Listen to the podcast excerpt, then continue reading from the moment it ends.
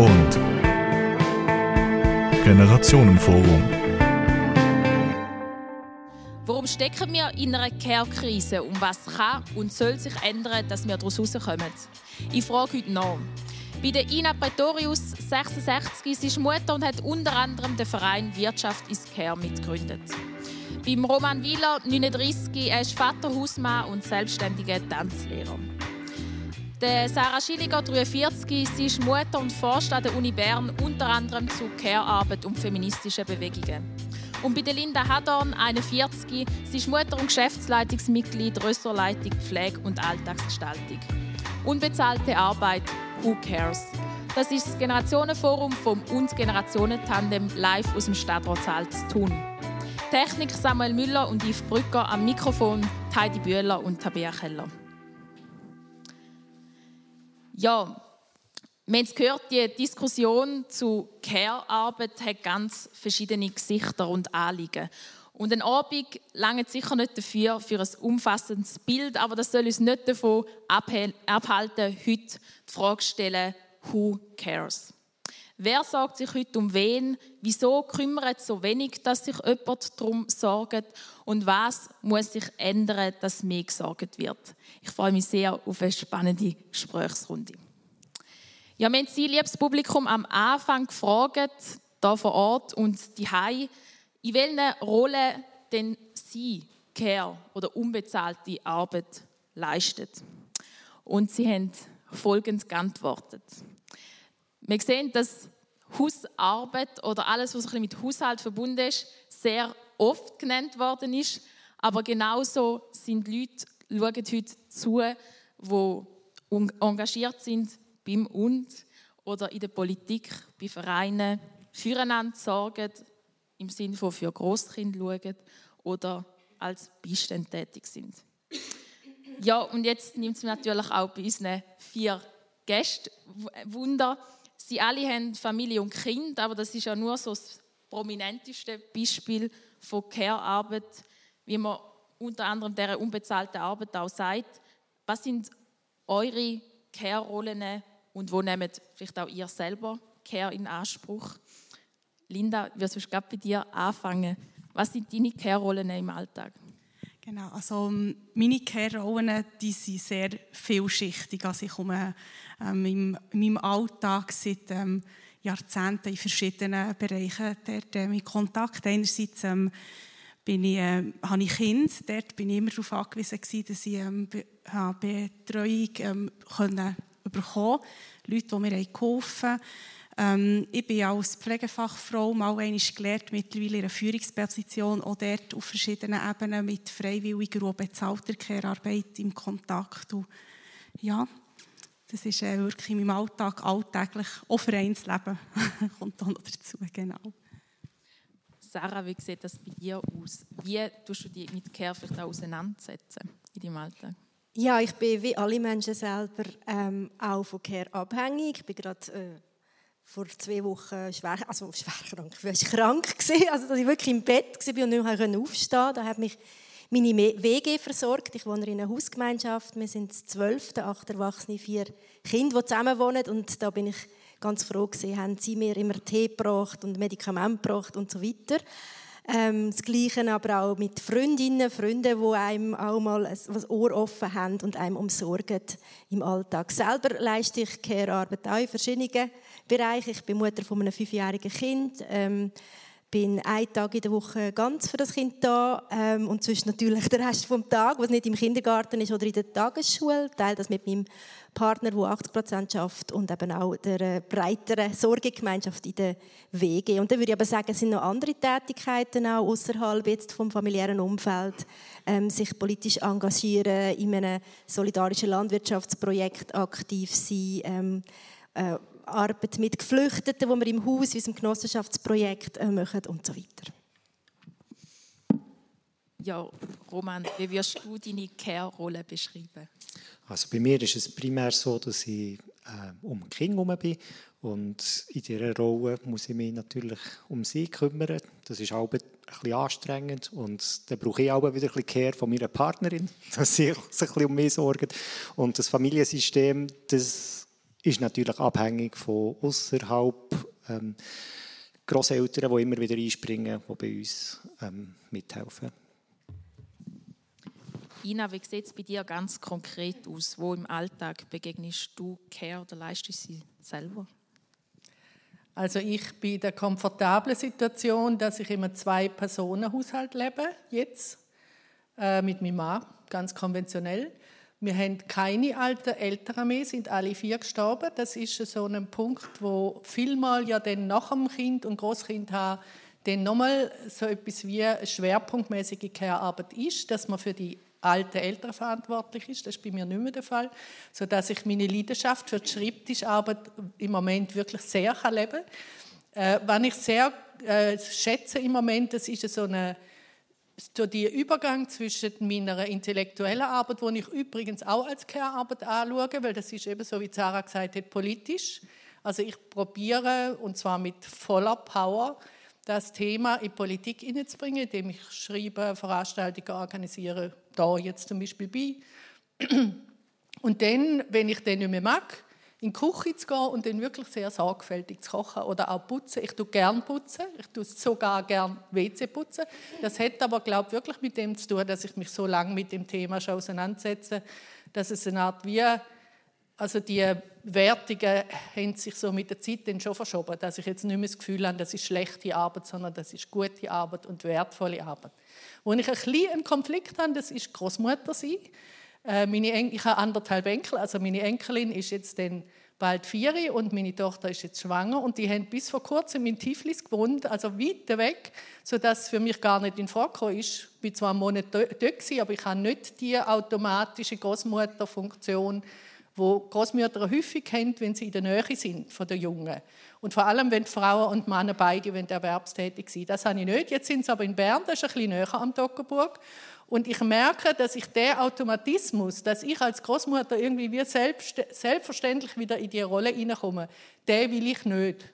Also ich werde nicht auf Bern fahren und tageweise meine Enkel hüten, weil ich geniesse da, wie ich es jetzt lebe und äh, die Jungen sind auch einverstanden damit. Und da können wir vielleicht auch noch darüber reden, über die Rolle der Großmütter, wo ja das Statistische Bundesamt übrigens auch untersucht, wo aber nie irgendwo auftaucht. Ja, das heißt, immer Generation. die Alten sind ein Kostenfaktor. auf die Generationenfrage werden wir sicher noch darauf zu sprechen kommen. Ja, wie es der Titel der Veranstaltung sagt und du auch im Referat angesprochen hast, dass Who Cares hat zwei Bedeutungen. Wer sorgt sich und wen sorgt das? In dem ersten Themenblock von dem Podium möchte ich gerne auf die erste Bedeutung darauf eingehen und damit auch, was ist Care und gerade bei dieser Einstiegsfrage anhängen und euch fragen, wieso leistet ihr unbezahlte Care-Arbeit? Was ist eure Motivation, Roman? In meinem Fall würde ich das jetzt vielleicht als relativ egoistisch anschauen im ersten Moment. Ich habe Kinder mit meiner Frau zusammen und zu dieser Verantwortung gehört selbstverständlich, dass ich zu diesen Kindern schaue. Ähm, die Motivation ist, ich möchte, dass es meinen Kindern gut geht, dass sie ein ähm, erfülltes Leben können leben können. Und das ist wie die Verpflichtung, die ich beigegangen bin, die ich auch ein Kind haben Sarah, was motiviert dich auch auf dieser gesellschaftlichen Ebene unzahlt tätig zu sein? Ja, vielleicht gleich zuerst auch noch zu der Tätigkeit im Haushalt. Also ich glaube, es kommt recht darauf an, erstens, um was es sich handelt. Ich tue nicht so gerne putzen wie du, Ina. Ähm, und ähm, auch unter welchen Bedingungen. Also ich glaube, wenn ich einen gestressten Tag habe, dann habe ich nicht mehr so Lust, mich jetzt irgendwie noch um eine grosse Nacht zu kümmern. Wenn ich aber genug Zeit habe, dann, dann habe ich total Lust. Also ich denke, die Bedingungen sind entscheidend. Und natürlich auch die Anerkennung. Also wenn dann auch die Wege sagt, hm, du hast fein gekocht, dann bin ich das nächste Mal auch mehr motiviert. Wenn, wenn, wenn da kein Feedback kommt, ähm, ist das auch weniger ein dankbarer Job. Und sonst, ähm, ja, also ich glaube eine ähnliche Motivation wie Ina. Also ich als Wissenschaftlerin auch ähm, sehr stark eigentlich mit dem Thema beschäftigen, weil ich denke, das ist, ein, das ist das Fundament unserer Gesellschaft und es braucht das Umdenken und von dem her tue ich mich politisch wie auch wissenschaftlich mit dem Thema beschäftigen. Sarah hat schon ein bisschen angesprochen, so ein bisschen Grenzen, die es auch gibt, für was man bereit ist, auch unzahlt oder dann eben zahlt ähm, Arbeit zu leisten. Linda, hast du so irgendwelche Grenzen, wo du sagst, in dem Umfeld bin ich bereit zum Unzahlt zu leisten und im anderen Bereich überhaupt nicht?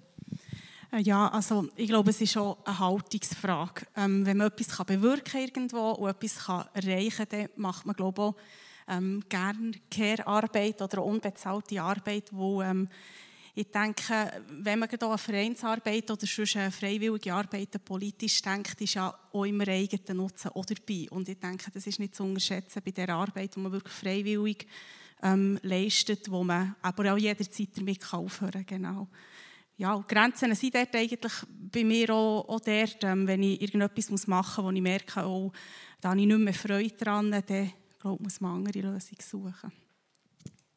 Ina, gibt es bei dir so Grenzen? Du hast vielleicht schon ein bisschen das mit dem Großmutter angesprochen. Wo ziehst du Grenzen für dich im Engagement zwischen zahlt und unzahlt?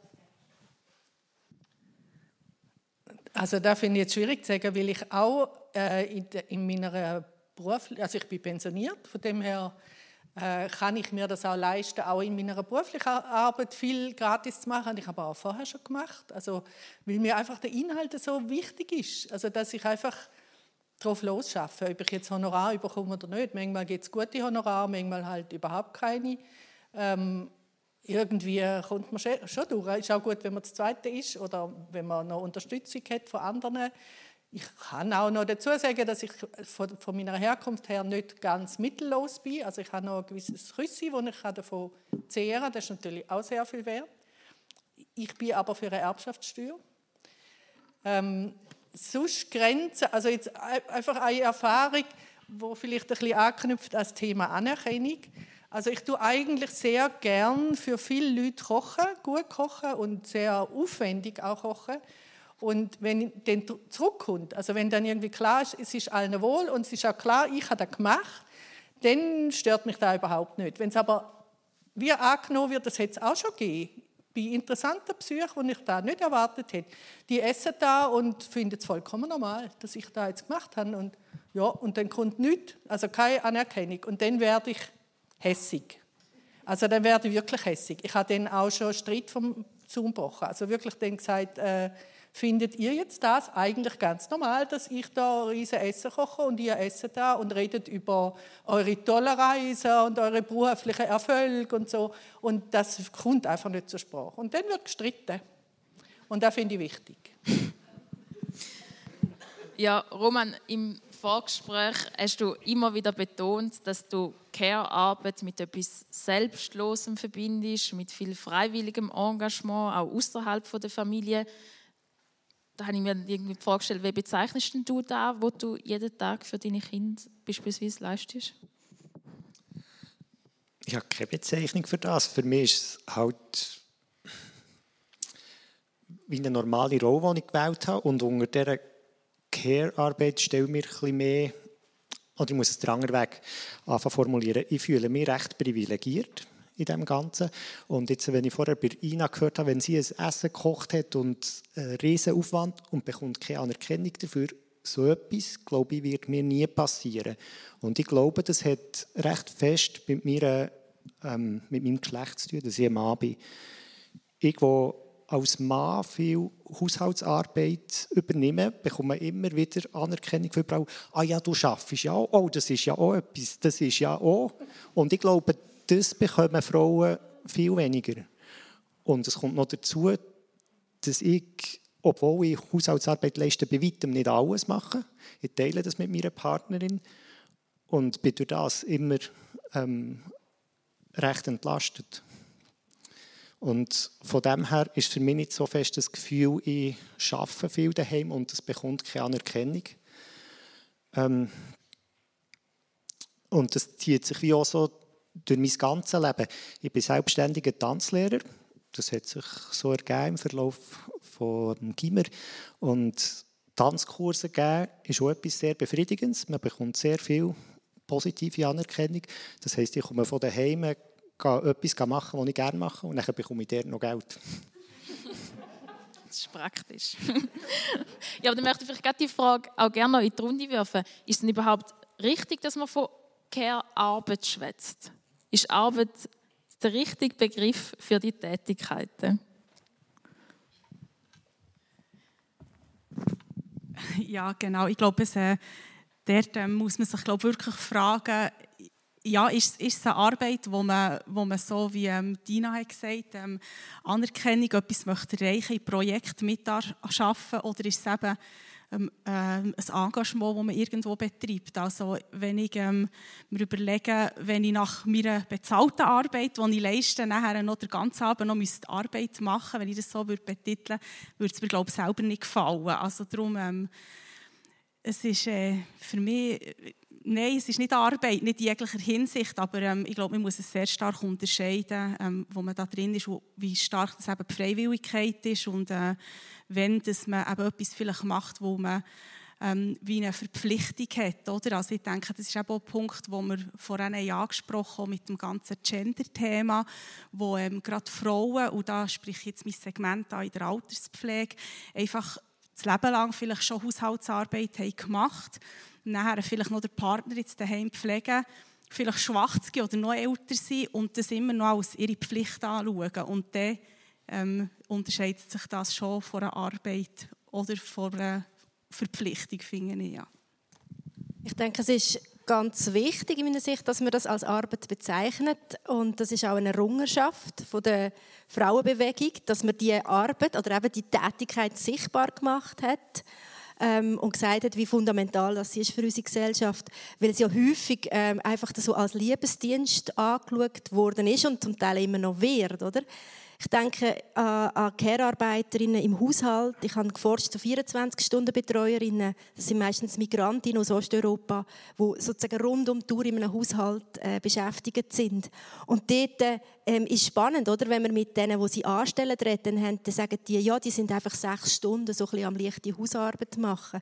Und wenn man mit den Care-Arbeiterinnen redet, dann wird die Arbeit erst richtig sichtbar, wo ihnen häufig einfach nur so als ein präsent sein und ein bisschen eben Liebesdienst leisten ähm, angerechnet wird. Aber all die Sachen, die sie machen, am Bettrand von einer dementen Person, die vielleicht im Sterben liegt, sitzen, trösten, all die emotionalen Anteile, dass man die auch sichtbar macht, dass das auch ein Teil ist, dass auch die Mental Load zum Beispiel, wie man das nennt, dass man überhaupt nur daran denkt, was man machen müssen, dass ich heute Morgen daran gedacht habe, dass mein Kind ja heute muss die Skihosen einpacken und so weiter.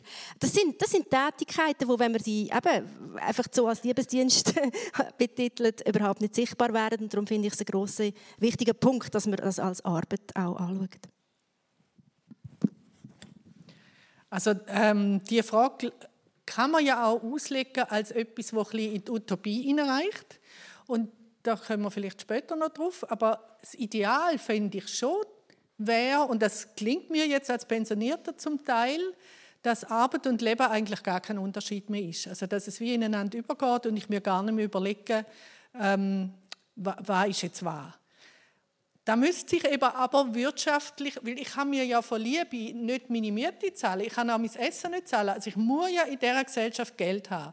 Und wenn man dann ganz viel schafft, und nachher unter der Armutsgrenze ist oder den muss Sozialhilfe beantragen, dann ist das einfach entwürdigend, weil man schafft ja ganz viel. Und wegen dem finde ich auch, in der jetzigen Situation muss man da Arbeit nennen und muss es auch statistisch erfassen. Und da ist die Schweiz übrigens sehr gut. Also es, gibt es wird in den meisten Ländern inzwischen erfasst mit Zeiterhebungsstudien ähm, und Ähnlichem. Aber die Schweiz ist da wirklich gut, das kann man auch mal anerkennen. Äh, also wir haben gute Zahlen zum Beweisen, wie viel da geleistet wird. Und dann gibt es aber schon die Vorstellung, wie wäre es denn, wenn es ideal wäre. Und dann, also es gibt ja auch die, die äh, Konzepte, zum Beispiel das bedingungslose Grundeinkommen, wo, wo man ja als Rentnerin so ein erfahrt, wie das ist, wenn das Geld einfach so kommt. Vielleicht nicht viel, aber doch so, dass ich auch überlebe und dass ich dann nicht, muss unterscheiden, nicht mehr muss unterscheiden zwischen Arbeit und Leben. Und das ist ein wunderbarer Zustand. Und eigentlich würde ich mir das so wünschen, aber da muss man ganz vorsichtig sein, weil das, also wenn man es nicht als Utopie anschaut, sondern als, ja, es ist eigentlich jetzt schon so und Leben und Arbeit ist das gleich, dann ist es eben politisch sehr gefährlich, weil dann haben wir die Zahlen, die ich vorher im Input gesagt habe und die wirklich verheerend sind, weltweit vor allem. Ja, da wenn wir eben von Arbeit jetzt im Generellen schwätzen, gibt es den Graben zwischen den Zahlten und den Unzahlten. Was bedeutet jetzt das Ungleichgewicht im Alltag? Du, ja, du tust unzahlt deine Kinder ähm, betreuen Roman. Einerseits, andererseits ist aber auch mit externer Kinderbetreuung zu tun oder wo deine Kinder auch äh. Nimmst du da Unterschied wahr? Wie gut funktioniert da auch die Zusammenarbeit zwischen unzahlter und bezahlter Care-Arbeit? Ähm, ich möchte noch kurz anfügen, das, was Ina vorher gesagt hat, kommt mir ein vor, ich habe das Glück, dass mein Leben ein in die Richtung ist gegangen, wo du dir wirklich wünschst. Bei uns daheim ist es so, meine Frau ist Lehrerin, sie schafft am Morgen, sie schafft Teilzeit. Und ähm, ich habe nachher am Abend meine Tanzkurse. Und bei uns geht es wirklich so ein bisschen ineinander rein, was ist zahlt, was ist nicht zahlt und wir haben das Glück, dass das Geld bis jetzt am Schluss immer gut gelenkt hat. Und das ist eigentlich auch so ein bisschen der Idealzustand, den ich mir wünsche, dass die Kinder wie so ein bisschen in dem Sinne sind, sie sind wie oft Teil von unserem Arbeitsleben auch. Also sie sehen, wie ich unterrichte, sie sehen, wie ich Administration mache oder sie können bei meiner Frau in äh, sie hat eine Basisstufe ins Schulzimmer gehen. Dort ist das wie alles so ein bisschen verflochten. Wir haben gar nicht so fest eine Trennung Ist das bei uns da nicht groß irgendeinen Unterschied in der Wertschätzung feststellt? Nein, bei uns daheim wirklich nicht so. Mir kommt es auch wirklich ein komisch vor, dass für gewisse Sachen bekomme ich plötzlich sehr viel Lohn und für andere überhaupt nicht. Und angefühlt hat sich eigentlich beides gleich. Linda, du bist in einem Pflegeheim tätig. Ähm, dort prallen ja auch die unbezahlte und die zahlte Care-Arbeit aufeinander. Jetzt gerade Beispiel Heimeintritt. Wie nimmst du das Ungleichgewicht wahr? Ja, das ist ein ganz spannendes Thema. Wo, ähm, ich hatte letzte Woche eine ganz gute Situation gehabt, für sie zu erzählen, sonst war sie nicht wirklich prickelnd. Da hat nämlich am Donnerstagabend, um 4 ab 5 Uhr, ähm, ein Sohn angerufen und gesagt, ja, mein Vater der muss jetzt einfach gerade kommen. Ähm, die Mutter ist ausgefallen, die hat einen Herzinfarkt gehabt. Dann haben wir alle Hebel in Bewegung gesetzt und der Herr konnte kommen und der Sohn hat gesagt, ja, die Mutter sagt, das seien nur ein paar Handgriffe, oder? Und wir haben dann gemerkt, ja, nein, einfach nicht, oder? Also, wir haben uns eigentlich nicht vorstellen wie das daheim noch funktioniert, oder? Mit diesen paar Handgriffen. Ähm, es war dann so, dass ähm, die Ehefrau ähm, sich relativ schnell erholt hat und ähm, jetzt auch schon wieder heim ist. Und es ist wirklich kein halber Tag gegangen. Ist auch der äh, Ehemann wieder daheim gewesen. und wir können uns immer noch nicht vorstellen, wie das daheim funktioniert. Also manchmal muss man wahrscheinlich so Situationen einfach auflaufen. Also bis, einfach, bis sie halt wieder kommen, weil man kann es nicht man kann nichts machen, die sind genau eben in diesem Rollenbild gefangen, jetzt in dieser Situation. Ähm, ja, Heimeintritte sind schwierige Situationen. Das ist wirklich so. Also es ist auch die ähm, psychische Belastung, die dort dazukommt, für alle Beteiligten natürlich. Und ähm, für diejenigen, die müssen Arbeit abgeben müssen, ist das häufig auch nicht ganz einfach, weil eben, ähm, sie häufig ähm, ja, ein Verpflichtungsgefühl haben, also ähm, sehr vielschichtige Thematik, genau.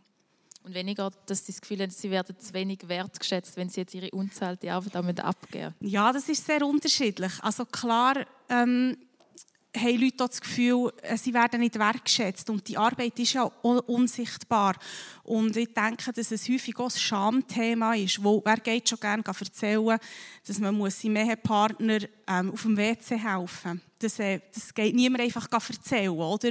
Und darum sind das immer nur ein paar Handgriffe, die man machen muss. Aber das dort vielleicht mehrere Stunden Arbeit sein, ich sage jetzt am Partner, also es kommt ja dann noch die ganze Haushaltsarbeit auch noch dazu, wo da kann ja dann häufig auch niemand, also der Partner auch nicht unterstützen. Also es ist sehr vielschichtig und ich glaube, es ist sehr schambehaftet. Das ist, glaube ich, das Thema, wieso dass man nicht vorrückt mit der Wahrheit, genau. Hast du noch kurz etwas sagen dazu? Ja, also vielleicht einfach noch so zur, also du hast nach dem Unterschied zwischen bezahlter und unbezahlter Arbeit gefragt. Ich würde sagen, auch Gemeinsamkeiten sind wichtig anzuschauen, weil es ist ja einfach die Arbeit, die sozusagen, sie muss einfach geleistet werden. Und wenn sie eben nicht ähm, zum Beispiel jetzt in einem Spital oder in einem Pflegeheim kann geleistet werden. Wird passiert, dass immer mehr ähm, durch, durch die Logik, die wir heute haben, zum Beispiel in den Spitälern mit der Fallkostenpauschale, auch Leute eigentlich sehr schnell wieder heimgeschickt werden. Wir reden von blutigen Entlassungen. Die müssen ja irgendwo gepflegt werden. Das wird einfach häufig sozusagen dann die Arbeit durch, durch die Rationalisierungspolitik ähm, und die Sparpolitik ins Private geschoben. Also das heißt, dass eigentlich bezahlte Arbeit zu unbezahlter Arbeit werden, wobei meistens Frauen die sozialen Airbags sozusagen sind, die dann die Arbeit übernehmen. Und dort wiederum gibt es Verschiebungen. Wer Geld hat, wer genug finanzielle Ressourcen hat, stellt dann eben vielleicht eine Hausarbeiterin aus einem anderen Land an. Also von dem her sehe ich da ein Wechselverhältnis und es wird, die Arbeit muss geleistet werden, aber sie wird einfach in verschiedenen Feldern geleistet und häufig eben tendenziell in der heutigen Gesellschaft wird sie wieder privatisiert ins Private oder in private Märkte verlagert. Ja, bevor wir jetzt zu unserem nächsten Themenblock kommen, haben wir, sprich Heidi, eine weitere Frage an euch, liebes Publikum. Ja, jetzt geht es um Einschätzen, wenn ihr auf Menti nachschaut, ist die nächste Frage parat. Glaubt ihr, dass man alles, alle Care-Arbeit von A bis Z soll abgelten mit Geld. Also die paar Handgriffe, alle ummünzen. Ihr habt auf eurem Menti ein Band, das ihr könnt einstellen könnt, von 1 bis 5, so an diesem Punkt ziehen und nachher eure Stimme abgeben. Ganz links heisst Nein, das machen wir alles aus Liebe. Ganz rechts heisst Ja, wir finden, das soll alles abgegolten werden. Eure Idee, eure Einschätzung wird zu einem späteren Zeitpunkt wieder Teil vom Podium. Jetzt wieder zu dir, Tabea. Danke. Ja, who cares? Ein Ausdruck, den man im Alltag oft so salopp vor sich gibt und genauso wie Care-Arbeit oft gewertschätzt wird. Aber warum? Warum bekommt Care-Arbeit so wenig Aufmerksamkeit? Ich möchte mit euch gerne ein bisschen private und gesellschaftliche Gründe sammeln und zuerst im Privaten anfangen. Vielleicht gerade ihr habt alle Kind und irgendwann ist vielleicht mal die Entscheidung gefallen, dass man Kind will. Wie fest ist da schon das Thema gewesen, wie tut man denn mal die Care-Arbeit für Kinder aufteilen? Oder fängt dort schon genau das Problem an, dass man das gar nicht so berücksichtigt? Wie, ist das bei euch gewesen? Ja, also bei mir ist das ganz zentral gewesen, vielleicht einfach, weil ich mich schon zu lange mit Statistiken zur Care-Arbeit befasst habe, mit dieser Problematik. Ähm, und für mich ist eigentlich auch klar gewesen, dass ich nicht möchte, einfach in der Kleinfamilie ein Kind haben. Also ich habe von Anfang an, mein Kind ist in einer Wege aufgewachsen und ich schätze das sehr, dass ich das nicht einfach allein mit meinem Partner muss aushandeln muss, sondern dass ich eine grosse Gemeinschaft habe, die sich auch kümmert und wo auch ähm, ja, sozusagen ein Teil ist von dem Care-Arrangement. Also das war wie eine Bedingung. Ja. Linda, ist bei euch der äh, die Entscheidung genauso bewusst gewesen? Genau, also ich muss sagen, meine Kinder sind alle schon Teenager zwischen 15 und 20, aber ich bin ähm, in ein ähm, sehr klassisches Familiensystem äh, reingerutscht. Ich bin sehr jung Mutter geworden, mit 21 und habe ähm, ähm, es war nie ein Thema, gewesen, ob mein ähm, Ex-Mann dort ähm, mehr ähm, mehr Familienzeit übernimmt. Das ist gar kein Thema gewesen. und äh, ich habe eigentlich meine ganze berufliche ähm, und meine private und was auch immer, was ich habe für Interessen hatte, um, um die Familie herum geplant. Also das ist wirklich äh, ja, so, glaube, so das klassische Familienrollenbild, das man eigentlich ähm, heute wirklich immer mehr auch davon wegkommen ist, hat bei mir gar nicht funktioniert. Also ich musste Teilzeit arbeiten, habe musste Teilzeit arbeiten, weil so finanziell ist nötig war. War darauf angewiesen, dass ich auch wieder selber habe, ähm, Care-Leistungen empfangen wo meine Kinder von den Großeltern betreut wurden. Äh, also es ist wirklich so, ja... so ein klassisches System gewesen, wo man eigentlich immer auch so ein bisschen finanziell bei uns in dieser Zeit vorhanden muss. Es ist echt nicht anders gegangen, genau. Du nennst es jetzt klassisch, irgendwie ist dann auch recht näher an gesellschaftlichen Erwartungen. Jeder hat eine Vorstellung. Ina, was hast du das Gefühl, wie fest stehen die gesellschaftlichen Erwartungen im Weg, dass Care mehr Anerkennung bekommt? Also die sind natürlich schon immer noch sehr stark, obwohl sie jetzt im Moment, also zum Beispiel auch aufgrund von der Pandemie, weil dort hat man ja auch gemerkt, äh, dort hat, also Politik hat ja da sehr wenig studiert. Da haben sie einfach das Gefühl, man kann Homeoffice und Homeschooling einfach so zusammenlegen, weil irgendjemand macht das dann schon und man kann ja gleichzeitig den Haushalt und Kind, also und wenn es dann noch mehrere Kinder sind, zwei in der Schule und eins noch ganz klein, also ein Baby und zwei Schülerinnen und dann vielleicht eine kleine Wohnung und dann soll man noch Schule gehen. Obwohl man ja das gar nicht gelernt hat, vielleicht als Mutter oder als Vater. Also dort hat man ganz klar gemerkt, es ist politisch eigentlich überhaupt nicht durchgeschafft, wie man da haben will. Gut, es ist, hat man nicht können voraussehen, dass dann plötzlich Kitas auch alle zu sind und dass man nicht mehr können, die Außenbetreuung in, in äh, Anspruch nehmen. Aber in dieser Zeit ist es ganz klar gewesen, Natürlich dann gleichzeitig noch mit dem Pflegepersonal, wo auch so überlastet ist und wo man auch gemerkt hat, also auf der Balkon stehen und applaudieren ist nett, aber löst kein Problem, zahlt keine Miete und kann auch, also Applaus, man muss einfach an diesen Beatmungsgeräten entstehen und das ist eine hochqualifizierte Arbeit. Das ist, also das ist auch noch so etwas, wo immer so ein bisschen umeinander ist. Ja, Pflege kann jeder und man kann alle Arbeitslose umschulen und Asylbewerber sollen einfach auch alle noch ins Altersheim. Das ist einfach ganz falsch denkt, weil das ist qualifizierte, ausgebildete Arbeit, wo man nicht einfach so schnell, schnell mal machen kann. Das ist natürlich auch ein Punkt, wo von der automatischen gleich also Frauen sind gleichzeitig auch immer fürsorglich. Und das stimmt ja einfach nicht. Das, auch bei den Migrantinnen aus dem Osten ist es ja vielmal so, dass die gar nicht Pflege gelernt haben, sondern dass sie in den Westen kommen, weil sie da Geld verdienen können. Aber die sind vielleicht Lehrerinnen oder Juristinnen oder irgendetwas. Aber es wird einfach davon ausgegangen, Frauen können da. Und ja, da müssen sie halt irgendwie durchkommen. Und da gibt es sehr, sehr unterschiedliche Situationen, von ganz schönen Verhältnissen bis hin zu Ausbeutung, Gewalt, alles Mögliche, was dort läuft. Also die, die Vorstellung, dass Frauen das sowieso können, die ist ganz verheerend. Also die hat ganz viele schlimme Auswirkungen. Und da hat man in der Pandemie gemerkt, man, man merkt es einfach immer, wenn es so eng wird. Solange es ideal läuft und man auch noch von der Erwerbsarbeit eigentlich genug Geld hat, kann es ja auch sehr idyllisch sein. Bei mir ist es, wo, wo mein Kind ist, also wir haben Kind wollen, aber ich habe es mir ehrlich gesagt, obwohl ich sehr viel Feminismus vorher gemacht habe, nicht so schwierig vorgestellt. Ich habe, also ich habe in einem ganz kleinen Dorf gelebt. Dort ist zwar die Nachbarschaft sehr gut gewesen, also man konnte gut können zu der Nachbarin, Nachbarin, nicht Nachbar, die sind alle im Stall. Ähm, aber es hat keine offizielle Kinderbetreuung gegeben und wie man als Pfarrer und dann das Pfarrhaus und dann nachher wird man noch beobachtet, wie macht die Frau Pfarrer, wo gleichzeitig noch eine Doktorarbeit schreibt. Also es war ganz schwierig gewesen. Äh, und ich habe vor allem dann sehr, sehr ähm, belastend empfunden, dass ich meine Tochter wirklich sehr geliebt habe und gleichzeitig ist man manchmal so extrem langweilig mit dem Kind.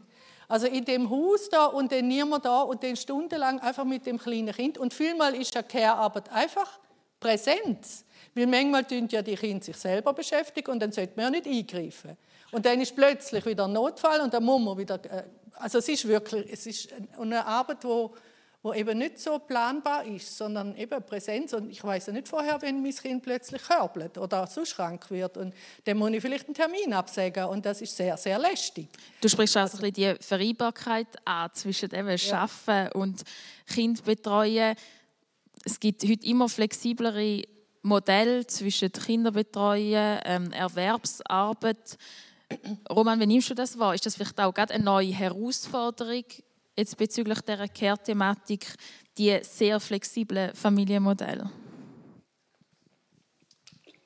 Ähm, ja, das ist auf jeden Fall eine grosse Herausforderung. Also ich nehme es daheim ähnlich wahr, wie jetzt Dina gesagt hat. Care-Arbeit daheim ist vor allem präsent sein. Es ist überhaupt nicht planbar. Man hat keine Ahnung, was als nächstes kommt. Und das ist auch das, was du vorher gesagt hast, der Mental Load. Es ist gegen so penetrant irgendetwas da. Ich muss da sein. Und meistens braucht es mich nicht wirklich. Aber im entscheidenden Moment muss ich gegen da sein und mit dem mentalen Zustand daneben noch am Laptop äh, anspruchsvolle Arbeit machen geht nicht wirklich. Auch wenn es von außen so ist, ja, also so viel hast du jetzt heute auch nicht gemacht. Also die paar Spielsachen aufgeräumt, das nicht. Aber für mich ist es so, eigentlich so vom Gefühl her, ich habe dem aber nicht viel gemacht. Und nachher, wenn ich einen Tanzkurs gehe, dort bin ich produktiv gewesen, oder da läuft etwas, aber das war eigentlich entspannend. Gewesen. Und darum bin ich recht skeptisch, dass daheim einfach schaffen, so einfach könnte gehen in dem Fall auch wegen dieser Unplanbarkeit auch schwierig zu vereinbaren und das alles dann wie am Schnürli muss laufen, wenn man so viel möchte und da in den Hut bringen. Ja. Ich möchte jetzt auch noch auf die Generationenfrage eingehen. Wie wir haben oft jetzt über auch Kinderbetreuung geschwätzt, aber es geht ja dann auch um Leute im gleichen Alter oder älter. Wie unterscheidet sich das Selbstverständnis zwischen den Generationen, dass man auch unbezahlte Care-Arbeit leistet? Linda, wir haben im Vorgespräch darüber geschwätzt. Wie nimmst du das wahr? Gibt es da Generationenunterschiede? Äh, auf jeden Fall. Also jetzt ist schon ähm, ein Punkt, den ich vorhin schon mal kurz angesprochen habe. Wir haben ähm, in der Generation, wo, wo jetzt ähm, irgendwo im Pensionsalter aufwärts ist, ähm, noch andere Rollenbilder. Die meisten, die meisten ähm, Paar sind sehr in, einer, in, einem, in einem klassischen Rollenbild aufgewachsen, wo einfach eben die Frau ein Kind betreut oder Haushalt hat gemacht und ähm, das ist wirklich die Arbeit, die sich weiterzieht. Also ich, wir sehen mehr Frauen, die Männer pflegen als umgekehrt. Also es ist meistens so, dass wenn es nachher der Frau nicht mehr gut geht, dann braucht man irgendwo eine andere äh, Betreuung, eben vielleicht eine bezahlte Betreuung und ähm, kann Care-Arbeit so nicht mehr über, äh, über diese Frau, sage ich jetzt wirklich salopp, ähm, abwälzen. Ähm, ja, also ich habe das Gefühl, man merkt das schon und ich bin überzeugt, dass die heutige Generation also von, von ähm, jungen Leuten sehr viel bewusster Care-Arbeit machen. Ich sage nicht, dass sie äh, weniger machen, absolut nicht, aber es ist, ähm, es ist ihnen bewusst, ich gehe daher und leiste dort irgendetwas, wo freiwillige Arbeit ist, eben zum Beispiel in irgendeinem Projekt hier oder politisch, was auch immer da für Themen sind, die im Moment ähm, aktuell sind. Genau. Sarah, du setzt dich auch, oder jetzt gerade sehr aktuell in deiner Forschung mit Care Cities auseinander. Prallen da Generationenvorstellungen unterschiedliche aufeinander in Städten, wie man das Sorgen will umsetzen oder gestalten? Ähm, ich kann mich jetzt auch nicht auf eine Untersuchung stützen, das ist jetzt ein bisschen frei ähm, aus dem Ärmel geschüttelt. Aber ich denke nicht, dass es so stark einfach nur eine Generationenfrage ist. Also ich denke jetzt ein bisschen allgemeiner, jetzt nur auf Städte bezogen, ähm, haben wir heute auch eigentlich eine Gleichzeitigkeit von unterschiedlichen Verständnis. Also ich denke jetzt ganz persönlich, als ich Mutter geworden bin, hat es Leute gegeben, die gefunden haben, was, du gehst nach vier Monaten wieder arbeiten, wie wenn ich vorher nichts geschafft hätte, im Mutterschaftsurlaub. Und andere, die gefunden haben, ähm, was, ähm, du tust nur 60 Prozent wieder arbeiten. Du musst deine Karriere aufs Spiel setzen, auf, also für dein Kind sozusagen. Und das sind wie gleichzeitig, oder? Ich, er hat das gleichzeitig erlebt und nicht einfach die älteren Leute ähm, und die auf dem Land haben das gesagt und die anderen dieses. Und ich finde, da ist irgendwie auch ein bisschen ein, ein Fallen, oder? Wenn man davon ausgeht, dass es jetzt, wenn man jetzt sozusagen die Karriere als oberstes Ziel hat, dann ist man modern, dann ist man Vergleichsstellung. Also das ist eine sehr ein sehr, einerseits ein elitäres ähm, Verständnis, weil man, irgendjemand macht ja die Arbeit gleich. Wir lagern es einfach meistens an eine unterbezahlte Care-Arbeiterin aus, sei es jetzt daheim eine Nanny anstellen oder das Kind in die Kita schicken, wo meistens eben auch sehr schlechte Löhne gezahlt werden und schlechte Arbeitsbedingungen herrschen. Ähm, also das heißt, es ist ja nicht ein, also das Verständnis ist ja nicht so, dass das automatisch eine Aufwertung von Care-Arbeit bedeutet, sondern der, der Fokus liegt dann auf der Erwerbsarbeit und wiederum wird eigentlich die Care-Arbeit abgewertet. Und ich denke, das kann man auch nicht als Fortschritt bezeichnen. Zentral bei dieser Diskussion, warum Care so wenig Aufmerksamkeit bekommt, ist auch so ein die Frage zwischen dem Öffentlichen und Privaten. Ist Care öffentlich oder privat? Ina, gibt es die Grenze in dem Thema zwischen öffentlich oder privat? Also die Grenze, die gibt es einfach. Und die ist eigentlich auch also ähm, es, gibt, es hat Bewegungen gegeben in der Geschichte, wo das haben wollen aufheben. Also es gibt es zum Teil auch jetzt noch. Also wo zum Beispiel sagen, äh, die Lösung wäre, wenn die Wohnungen gar keine Küche hätten. Also da, da gibt es die, die Kitchenless äh, Haus. Ich glaube jetzt in Zürich sogar Professorin berufen worden, wo das äh, erforscht.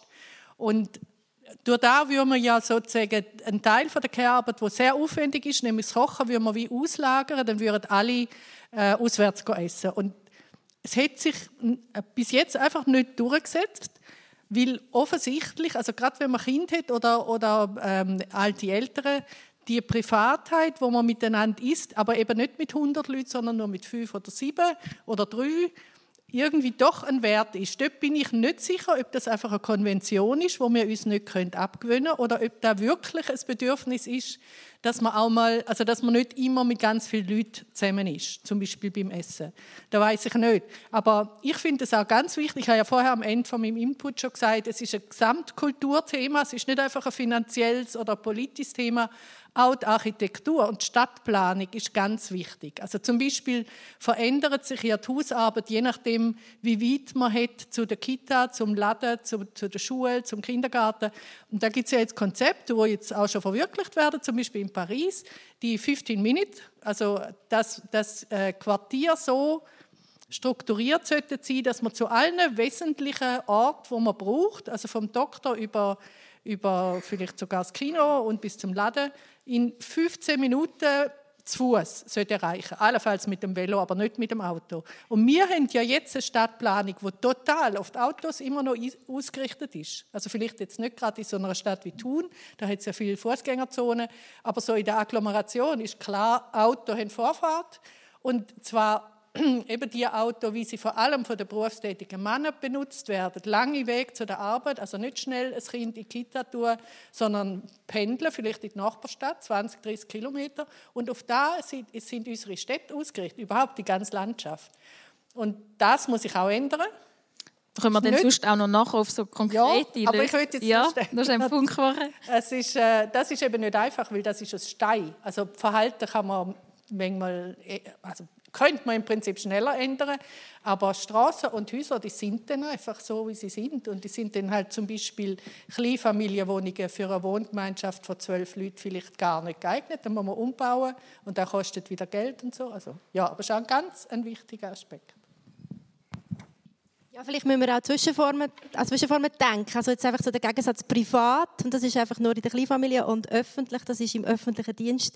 Ich glaube, ein bisschen einfach. Erstens hat auch wenn es ähm, ein öffentlicher Dienst ist, ist der häufig ähm, nach einer sehr privatwirtschaftlichen Logik heutzutage ähm, organisiert. Denken wir an Spitäler, die auch, auch einen Profit abwerfen und andererseits sind wir, wenn wir im Privaten sind, ja häufig auch nicht einfach nur aufs Private ganz zurückgeworfen, sondern leben in einer Nachbarschaft und eben idealerweise auch in einem Umfeld, wo ähm, auch gemeinschaftlich vielleicht ein bisschen Care-Arbeit geteilt werden Also ich denke, so, einfach so eins, äh, eins, ein Extrem und das andere müssen wir auch die Zwischenformen anschauen. Für mich wichtig ist einfach, dass sowohl wenn es öffentlich ähm, geleistet wird, wie auch im Privaten, es braucht Zeit es braucht Zeit. Man kann das nicht einfach wegrationalisieren, man kann es nicht einfach beschleunigen.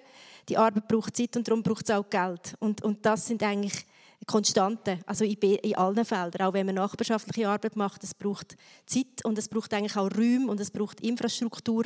Und äh, man kann es nicht einfach vom einen ins andere schieben und das Gefühl haben, jetzt hat man sozusagen äh, die super Lösung, weil man Geld einsparen kann.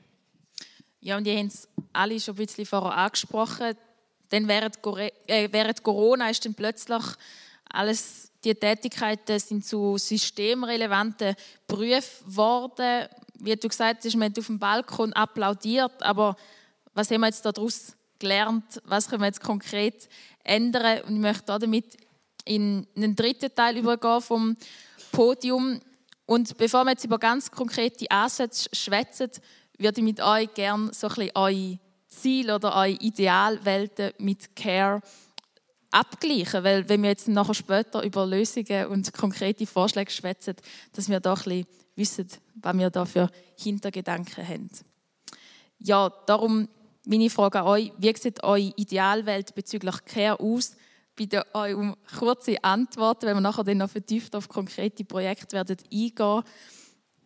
Linda, wie sieht für dich die ideale Care-Welt aus?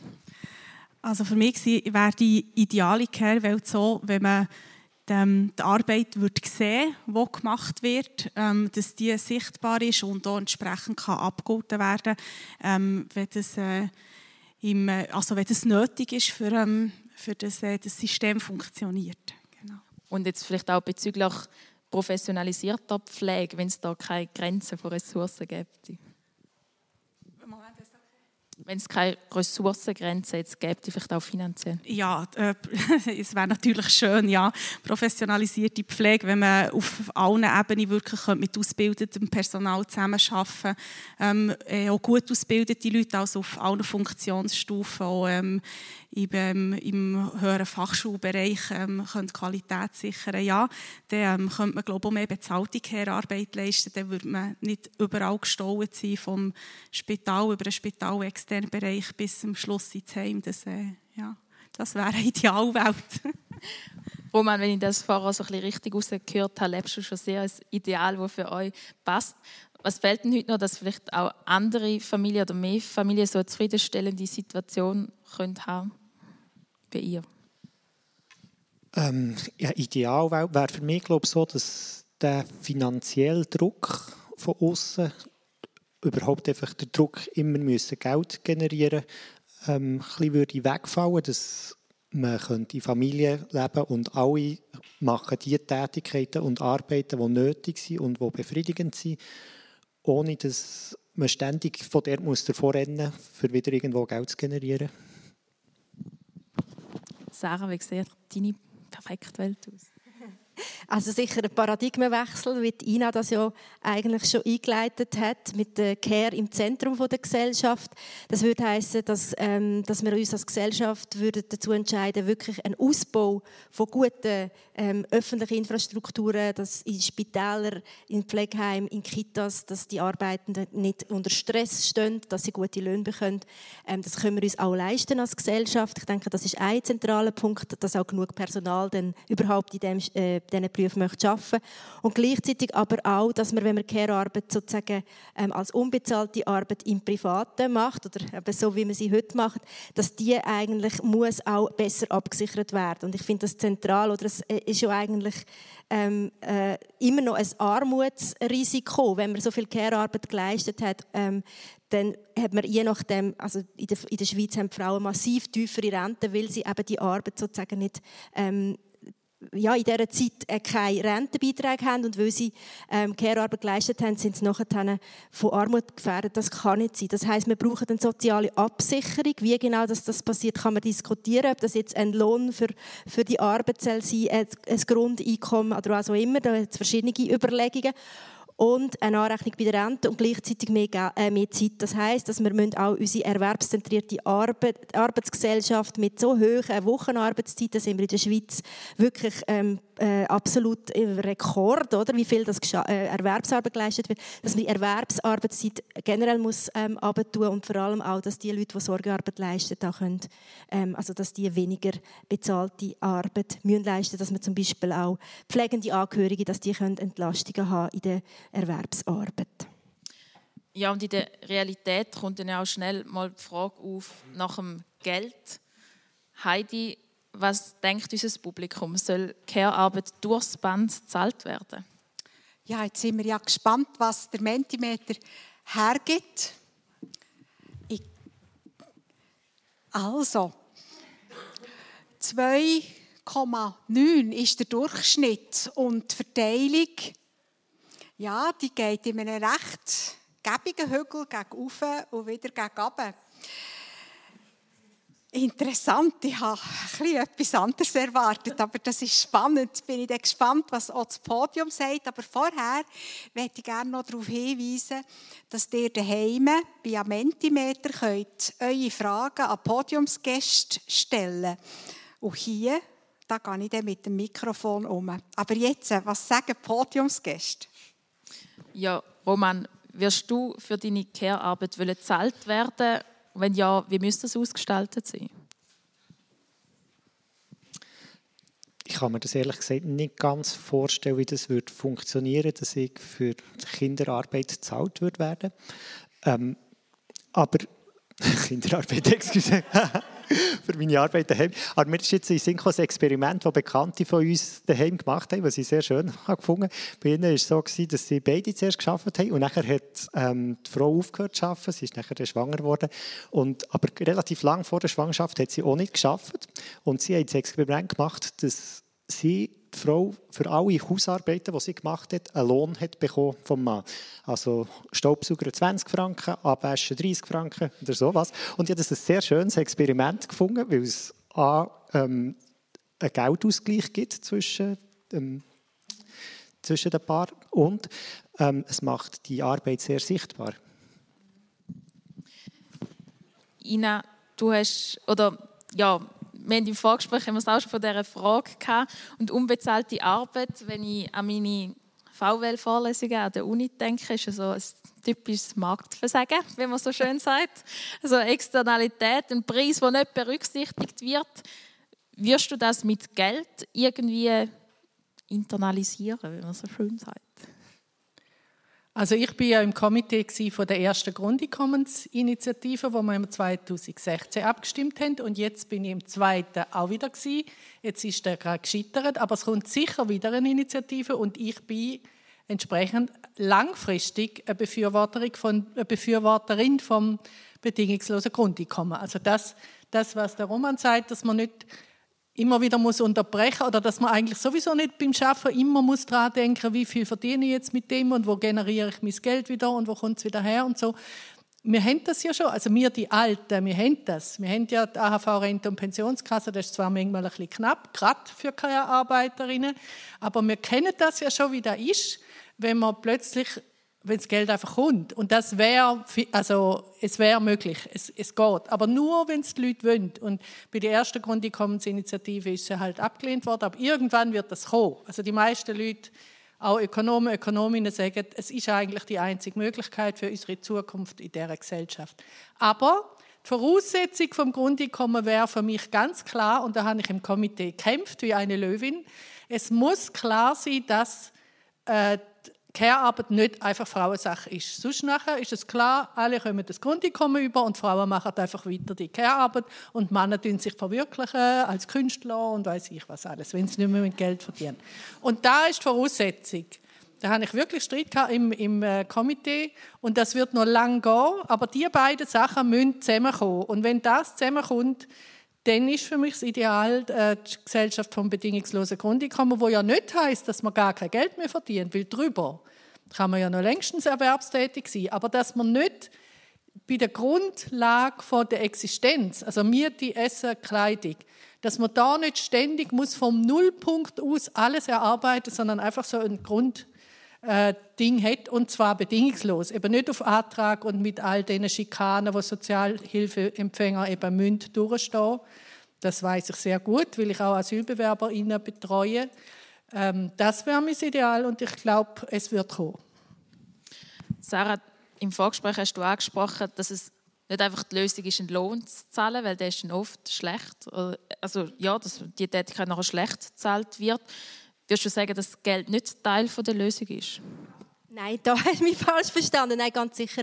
Und ich bin da völlig einig, ähm, auch mit dem Vorvotum. Also die Existenzsicherung, äh, die muss natürlich gewährleistet sein. Ich habe ich hab gemeint damit, dass es nicht alles in dem Sinn, auf eine, also dass nicht alle Arbeit auf einem kommerziellen Markt äh, geleistet werden und sollen geleistet werden, sondern dass Strukturen sollen geschaffen werden, dass wir sozusagen alle unsere Existenz gesichert haben, bis zu eben auch Rente und so weiter, wenn wir, wenn wir die, die Arbeit äh, zum Beispiel jetzt ähm, in der Familie machen ähm, dass Zeitstrukturen müssen da sind, das kostet auch wieder Geld. Also in dem Sinn, ja, ähm, bin ich ganz fest der Meinung, dass es vor allem eben auch eine Frage ist von Umverteilung von, von, von Geld. Das muss natürlich dann auch finanziert werden über eine, eine gerechte Steuerpolitik.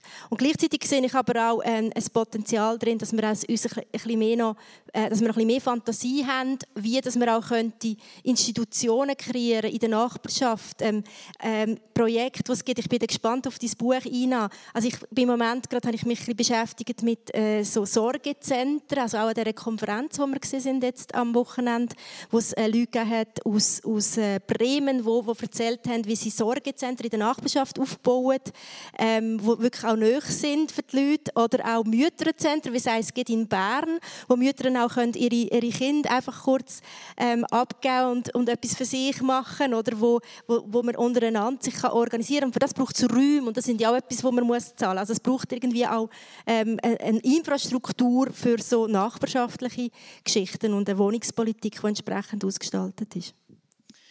Du hast es Ina im Inputreferat schon angetönt mit dem Bruttoinlandprodukt. Wie messen wir überhaupt in unserer Gesellschaft? Es gibt ja da so Initiativen wie die Wellbeing Economies, wo zum Beispiel Finnland oder Neuseeland auch versuchen, neue Indikatoren aufzustellen, wie man soll messen.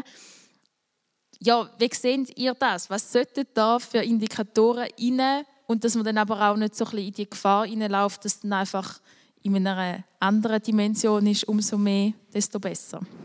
Also ich habe auch etwas mitgebracht. Das ist aus der Schweiz. Das heißt Indikatorensystem Wohlfahrtsmessung. Also es geht los, auch in der Schweiz. In Bern geht es los. Das ist überhaupt noch nicht ideal, aber Care-Arbeit kommt vor, und zwar als Wertschöpfungsarbeit. Also nicht einfach ähm, irgendjemand macht, sondern wirklich auch die Angaben vom Statistischen Bundesamt sind da drin.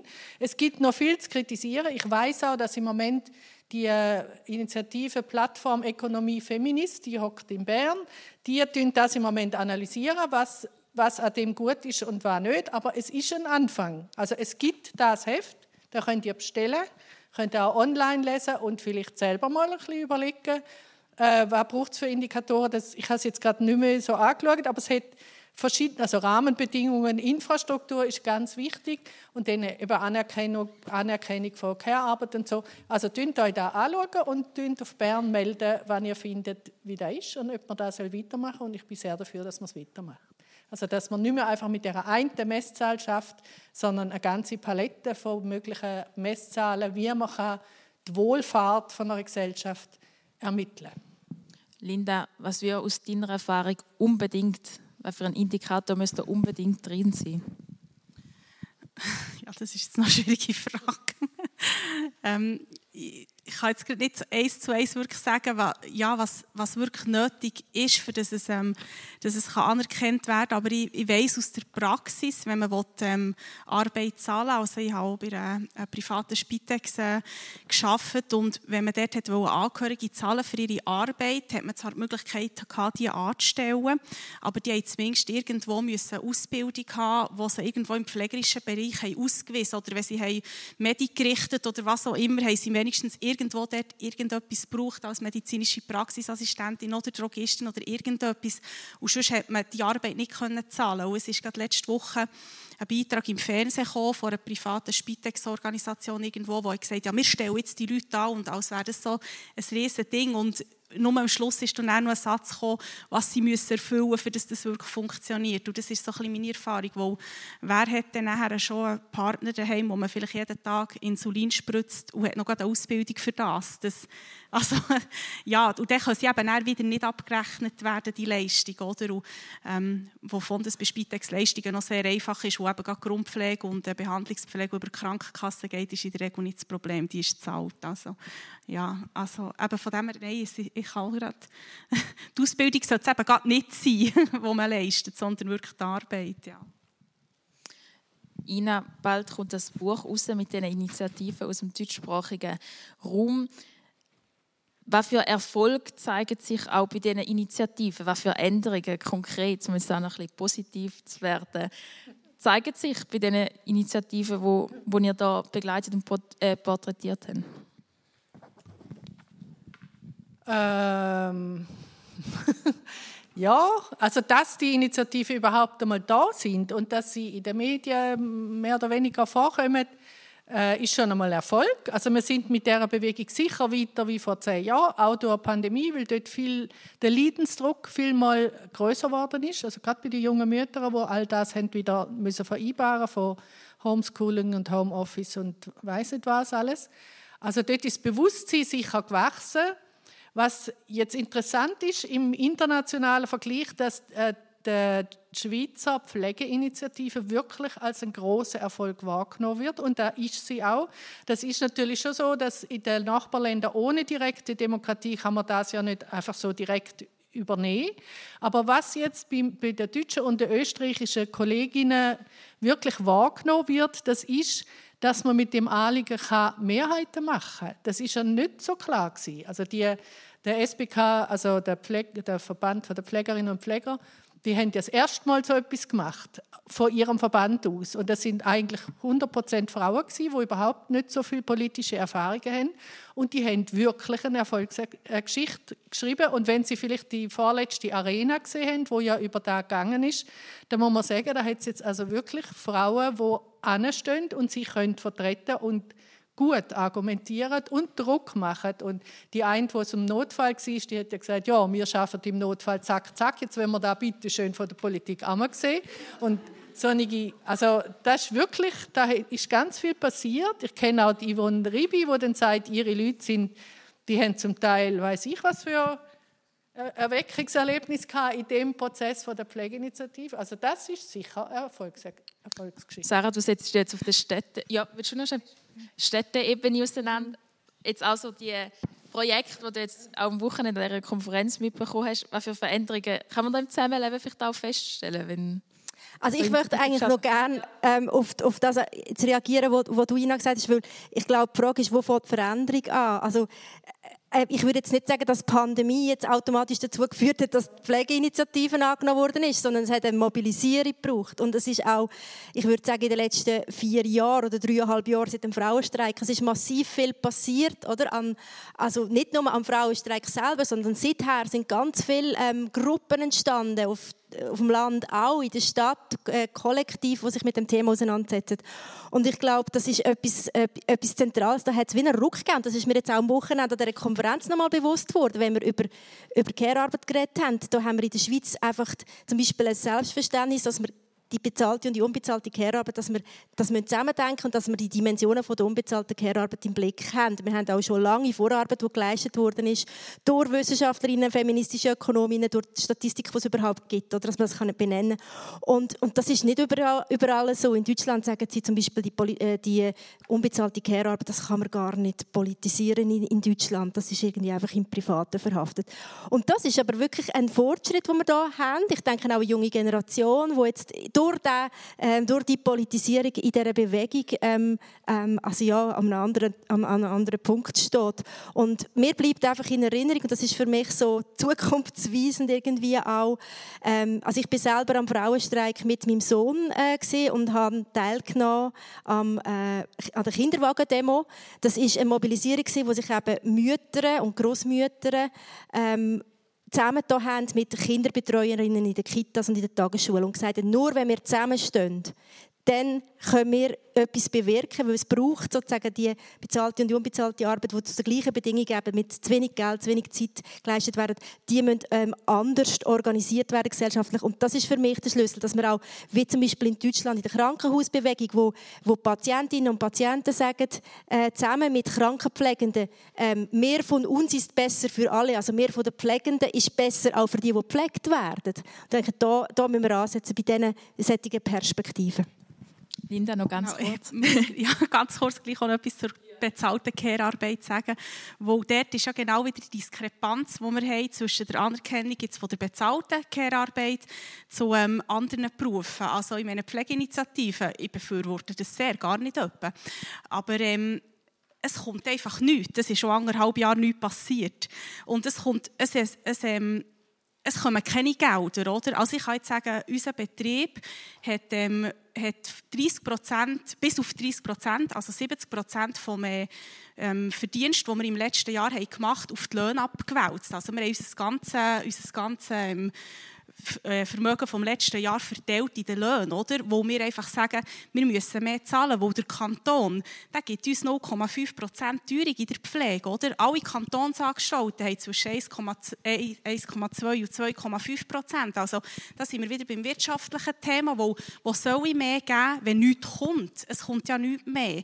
Und das ist ein, äh, ein schwieriges Thema, vor allem in der bezahlten Arbeit. Ich verstehe all die Leute, die auf die Straße gehen. Aber wenn man in der Geschäftsleitung steht von einem Betrieb, Betrieb. Wenn ich 2,5% Teuerungsausgleich gegeben was ich noch so gerne hätte wollen, dann wäre unser Betrieb in einem halben Jahr einfach bankrott. Das geht einfach nicht. Wir können nicht mehr zahlen, als kommt. Und das ist, das ist ein schwieriges Thema bei der bezahlten Care-Arbeit, darum Pflegeinitiative. Hängt irgendwo. ja, die Zeit vergeht viel zu schnell. Darum wir müssen jetzt da schon zu einem Abschluss kommen. Zum Abschluss möchte ich nochmal den Bogen zum ganz am Anfang spannen, Ina, du hast es im Anfangsreferat schon angesprochen und am letzten Freitag ist die diesjährige Ausgabe zu Ende gegangen, SWIFT Davos.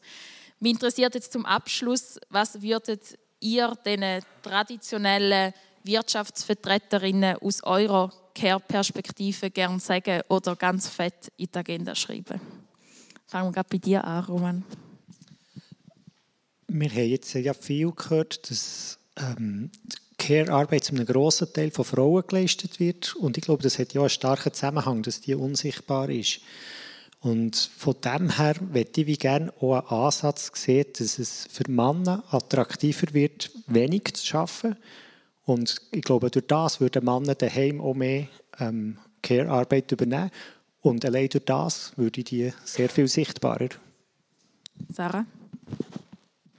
Ja, ich würde glaube die Männer einfach fragen, ob sie das Gefühl haben, ob sie nicht auch irgendwie von Care abhängig sind. Wahrscheinlich würden sie sehr verneinen oder sagen ja. Ähm, ja, genau. Linda? Ja, genau, das ist auch so mein Ansatz. Jeder braucht irgendwann mal Care in seinem Leben. Und ähm, ich glaube, die Sichtbarkeit ist einfach das, was muss, muss auf den Tisch kommen. Man muss sie sehen, dort, wo sie gemacht wird. Ina, noch ein Schlusswort. Also ähm, ich habe gerade ein Interview gesehen mit äh, Luisa Neubauer, wo ja äh, äh, Klimaaktivistin ist und die ist ja in Davos gewesen. und sie hat gesagt, die Rhetorik stimmt. Also sie redet eigentlich jetzt schon vom Richtigen. Bei Care bin ich nicht so sicher, aber beim Klima redet jetzt alle von Nachhaltigkeit und sie wollen etwas machen und so. Nur das Problem, sie machen nichts oder sie machen einfach fast, also fast nichts. Und das stimmt zum Teil. Also die Rhetorik ist inzwischen so weit, dass man anerkennt, es gibt einen Klimawandel, es gibt eine Care-Krise, wir können nicht so weitermachen. Also zum Beispiel habe ich jetzt festgestellt, wir haben jetzt gerade einen Vortrag an der Uni St. Gallen, äh, wo man wieder im Titel den Begriff Kapitalismus brauchen. Das ist ein Fortschritt. Da hätte man vor zehn Jahren noch nicht können auf dem Rosenberg in St. Gallen. Und jetzt kann man da wieder, und zwar mit drin im neuen Square. Also es gibt auf der sprachlichen Ebene geht etwas weiter. Und ich glaube, es ist wirklich sehr wichtig, dass man die zwei Themen auch zusammenhängen. Und, und da kann man eben über den Begriff Abhängigkeit. Wir sind abhängig von der Natur, weil wir selber Natur sind. Und wir sind abhängig voneinander, dass wir füreinander sorgen. Und ähm, ja, es stimmt, es ist auf der Geldebene noch nicht wirklich angekommen. Und jetzt müssen wir ja wieder über Panzer reden und über ah, also da ist jetzt wirklich voll schräg reingekommen und, und das ist ganz schlimm. Über Krieg haben wir jetzt gar noch nicht geredet heute, obwohl sonst alle immer nur über den Krieg reden. Aber dass wir abhängig sind voneinander, ich glaube, das geht jetzt schon ein bisschen weiter und da muss man dann halt in den Medien, in den ganzen Bereichen, in der Pädagogik, in der Wissenschaft, überall einfach ein arbeiten und daran arbeiten, dass nicht nur die Frauen, die wissen sowieso, dass sie abhängig sind. Also wir haben ja auch ja, gebären und haben Menstruation und so. Aber die Männer, dass die auch, und dass man es nicht einfach kaufen kann, sondern dass das Care eben, das ist eben bei den Davos-Menschen so, die haben das Gefühl, sie können sich eben Care auch kaufen. Und das stimmt bis zum gewissen Grad, man kann es sich kaufen. Ja, ja. also kleine Schritt, aber ich bin äh, eigentlich, glaube gleich noch zuversichtlich. Da bin ich froh. Ja, Linda Hadorn, Ina Pretorius, Sarah Schilliger, Roman Wieler, danke vielmals. Unbezahlte Arbeit, who cares? Das ist das Generationenforum vom uns Generationen Tandem Technik Samuel Müller und Yves Brücker am Mikrofon Heidi Bühler und Tabea Keller.